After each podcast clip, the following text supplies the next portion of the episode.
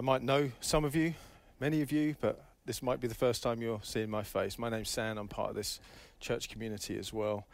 Um, I want to share something with you, with us, um, and then we're going to come back into singing to Jesus, like praising Jesus, worshiping Jesus. And like I said, for some of you, hey, this might be brand new, but for many, this is what you love to do. So if you have a Bible, um, turn to Matthew. Go to Matthew's Gospel. As you're going there, Matthew chapter 11.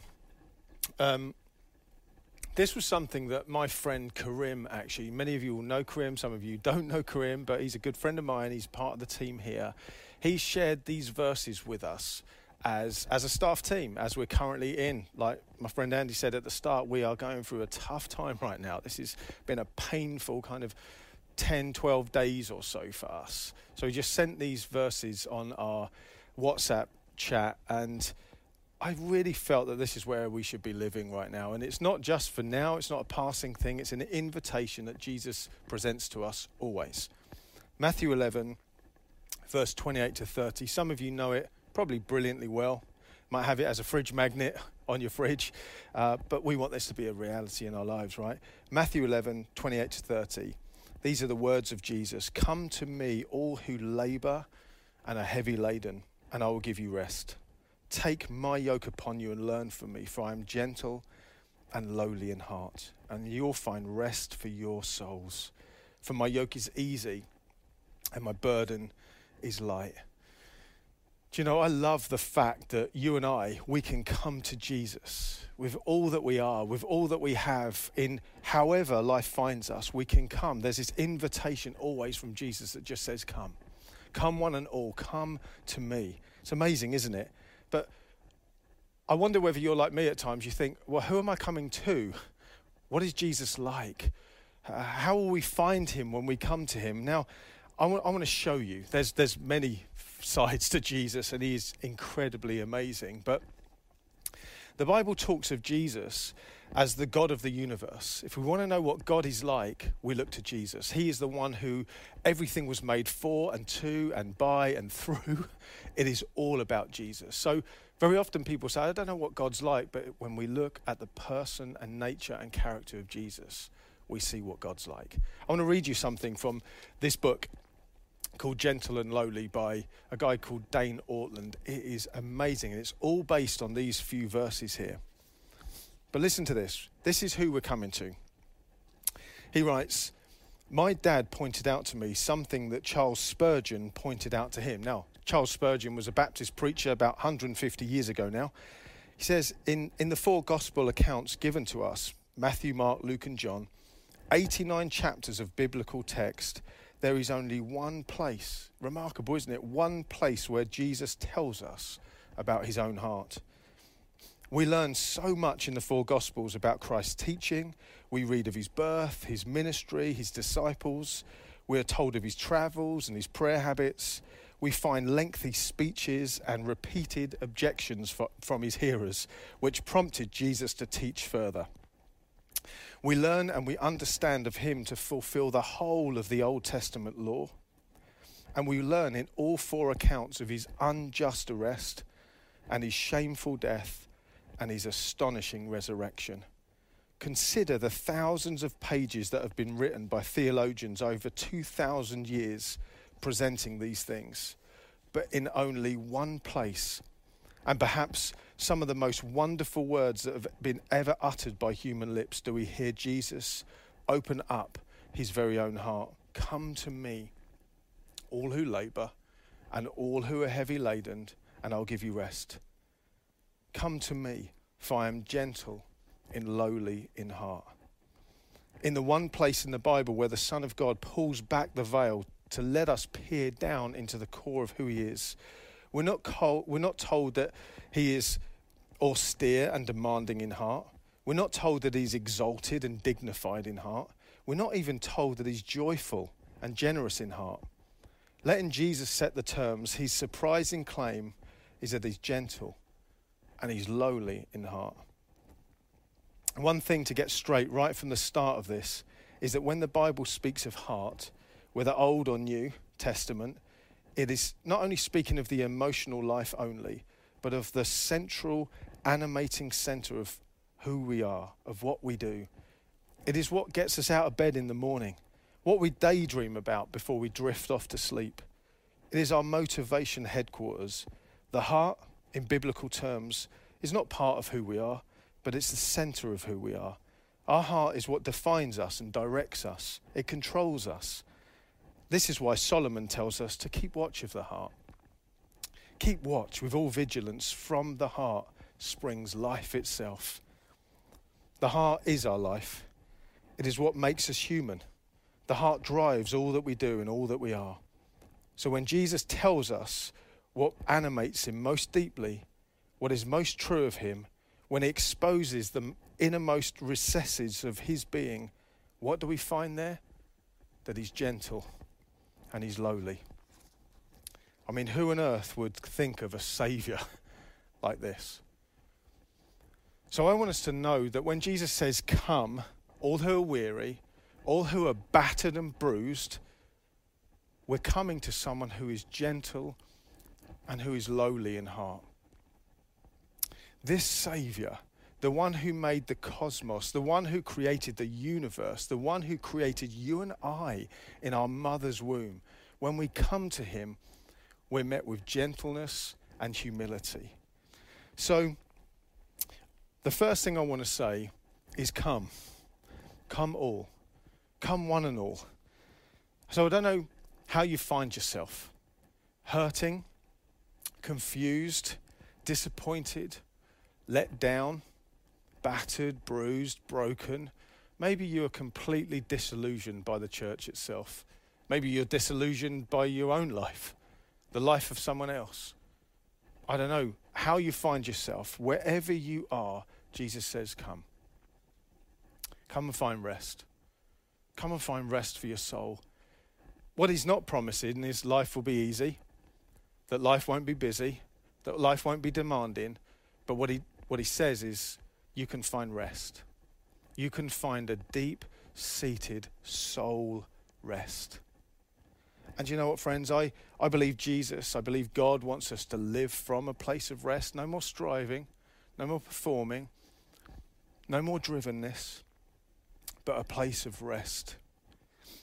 You know, elsewhere in the gospel, in the one of the gospels in Luke, Luke, uh, Jesus picks up something that's mentioned in Isaiah, the prophet Isaiah, 700 plus years before Jesus. Talks of the ministry of Jesus that this one will come, this one will come, and he'll bind up the brokenhearted. So when we come to him with brokenness and being battered and bruised and confused and hurt. He's looking to bind up our broken hearts. And I believe it's not a one off deal. I, I, th- I feel when we come to Jesus, He binds up our hearts, but I feel He continues to bind up our hearts. Every time we come to Him, it's like ointment. He wants to bind up our bruised and broken and battered hearts. This is part of His great mission. You know, here in these verses, He says, Take my yoke upon you some of you will be really familiar with this, but many of you might not be. The yoke. Yoke is like a, it was a wooden bar. Sometimes it was a rope that was strapped across two animals, often an ox and a donkey. The ox being the bigger animal and the donkey being the lesser animal.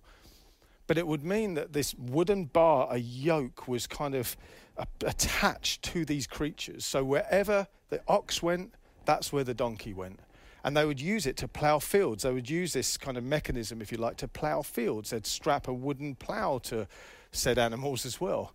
But often the yoke can represent something of slavery, like you're attached, you're bound to something. Uh, a yoke of oppression almost. So I'm sure these poor donkeys would feel like, man, I'm attached to this thing and I, I have to go where this thing goes. But Jesus wants us to see something quite precious here, it's quite beautiful, completely different than what we might expect. He's saying, you know, when you yoke yourself to me, imagine him as the greatest ox, right? Yoked to Jesus, we follow where he follow, where he goes. So wherever we goes, we're, we're strapped to him, we're yoked to him, we're attached to him. Where he goes, we go. That is the life of a follower of Jesus. He says, Come follow me, come to me, come follow me. And you know what? Imagine Jesus plowing a field. Often it's like, man, I can't get through this. I can't get through this. But Jesus is the one that makes a way when there seemingly is no way. So as we attach ourselves to Him, man, wherever He goes, we're kind of in His slipstream, if you like. But it's not robotic. We're not kind of like this, yes, Master, we must obey and follow. We're just programmed and we just go. It's an invitation. He just says, Come, come follow, and you'll find rest. You'll find, He says, my, Take my yoke upon you, learn from me. My yoke is easy and my burden is light. In the message, paraphrase, paraphrase, paraphrase translation of these verses says this Imagine Jesus saying these words Walk with me and work with me. Watch how I do it. Learn the unforced rhythms of grace. I love that. Learn the unforced rhythms of grace. I won't lay anything heavy or ill fitting on you. Keep company with me, and you'll learn to live freely and lightly. You'll learn to live freely and lightly. So we can come to Jesus with all of our stuff. Man, with everything. Everything. Sometimes my heart is confused and anxious and worried and disillusioned and disappointed, just like yours. But the invitation is come. Come to Jesus and find rest from those things. I want to I want to say something else as well. Jesus invites us to bring all of our mess to him too. Not only what might be confusing our hearts or difficulty that we might be experiencing, but all of the horror, all of the mess. The Bible calls it sin. All of that, all of the junk that we know, man, this isn't, this isn't how I should be living. And this, this will look different for us, right? Those that follow Jesus, there's still an invitation. Like we are still capable, as we know, of doing some very painful things. Some really, really just, just uh, confusing and hurtful things, right? We're all capable. And I want to encourage us, friends, family. What affects me affects you. What, what I do in my life will affect you. Sometimes we're blind to it, but God sees the heart. He sees everything. Nothing is covered to Him. And sin is a big deal. So if you know that you are living in such a way that it's just not God's design for you, it's not what Jesus won for you at the cross, it's not how He set you free, then please, please, please bring it to Him.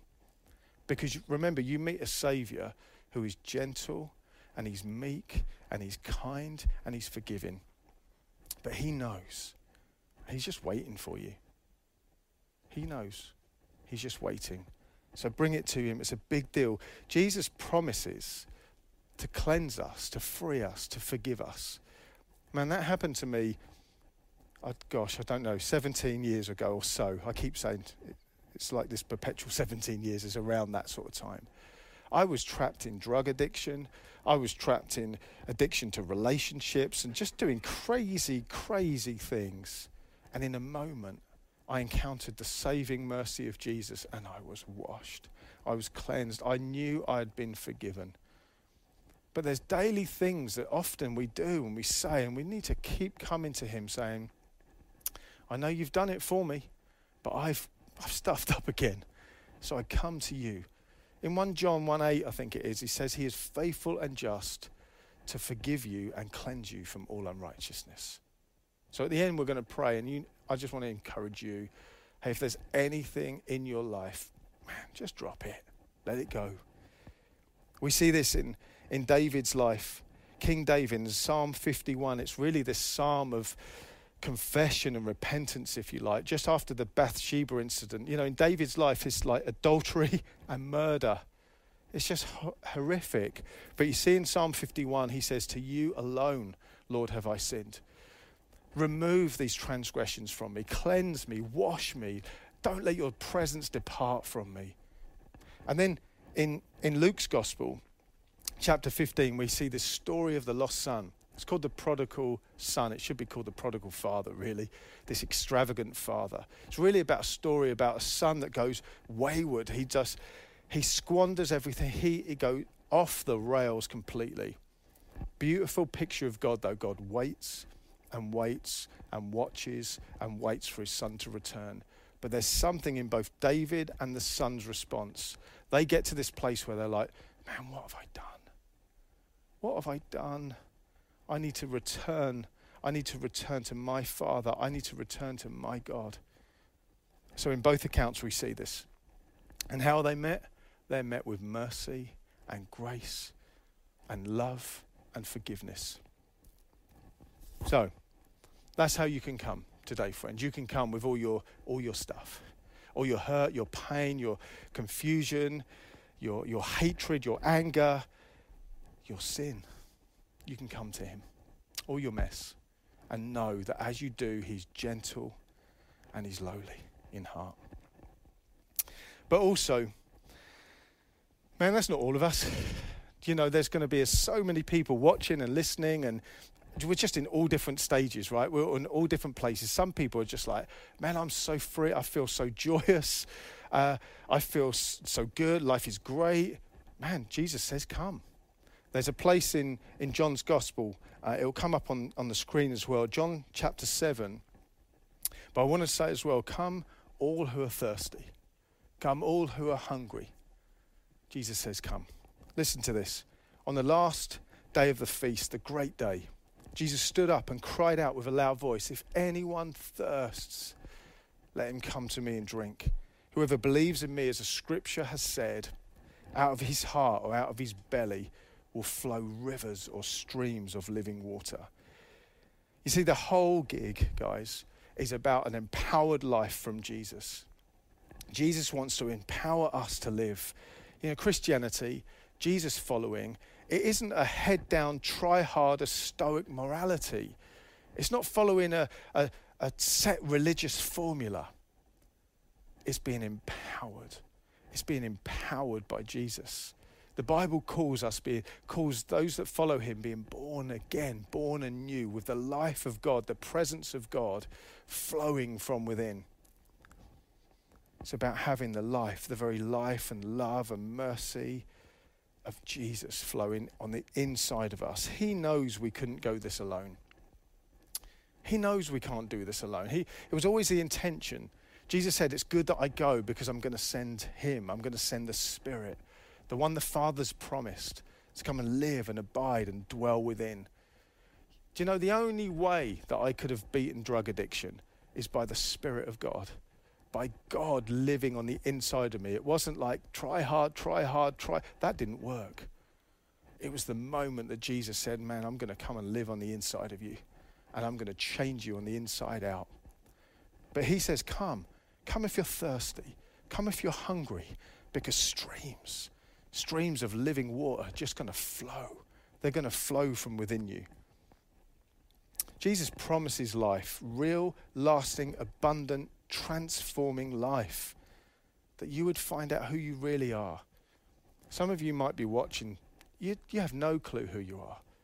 You put a front on, a bravado. Only through Jesus and the life of Jesus will you truly know who you are. He's got meaning for you, friend. He's got purpose for you. You can find out who you are. He gives empowerment and strength. The Bible says that the same Spirit that raised Christ from death now lives and abides and dwells in me. Christ in me. And you know what? The best place to remain as a believer, as a follower of Jesus, is to stay hungry, is to stay thirsty, is to stay longing for more of Jesus. If anyone thirsts, let him come to me and drink. There's an invitation for you. There's an invitation for me. Are you thirsty? Are you thirsty for more of Jesus? Do you long for more of the presence and the power and the peace and the mercy of Jesus to flow in your life? To flow in you and then through you and that that love would impact and transform people around you. So, basically, wherever you find yourself, wherever you find yourself in life, we have had a crazy year. The last year has been just insane, hasn't it? So much pain and loss and grief. We're currently in pain right now, but wherever you find yourself, hurting, battered, bruised, confused, anxious, sinful, maybe joyous, free, happy, wherever you find yourself, there's an invitation. Come. Come one, come all. Come, draw close to Jesus because he promises to draw close to you. I'm going to invite the band um, back up and we're going to worship again. But before we do that, I just want to pray. I want to pray. I want to create this space for you to come to Jesus, for you to respond to Jesus. And let me just be clear nothing special about me. You're not coming through me. I'm just help. I'm just a friend that's going to help, that's aid in this encounter, if you like. Just look to Him. Wherever you find yourself, if you are someone that says, Yeah, I believe in Jesus, then you just bring all that you are to Him right now. Ask Him. Ask Him to fill you again with His love. Ask Him to fill you again with His grace and His mercy and His kindness. Ask Him, say, Jesus, would I encounter you? Please, please. Dear Saviour, would I encounter you? Maybe you don't know Jesus. I just want to give you the opportunity that you can know Him. You can know Him.